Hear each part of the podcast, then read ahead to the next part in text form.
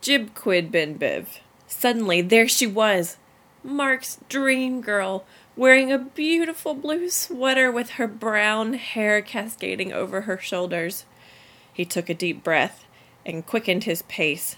Hey, Leslie. J- bit quick bit bit bit, uh, uh, Did you study for your test? Leslie smiled and said, I did, but I don't know if it was enough. And the two walked to class together.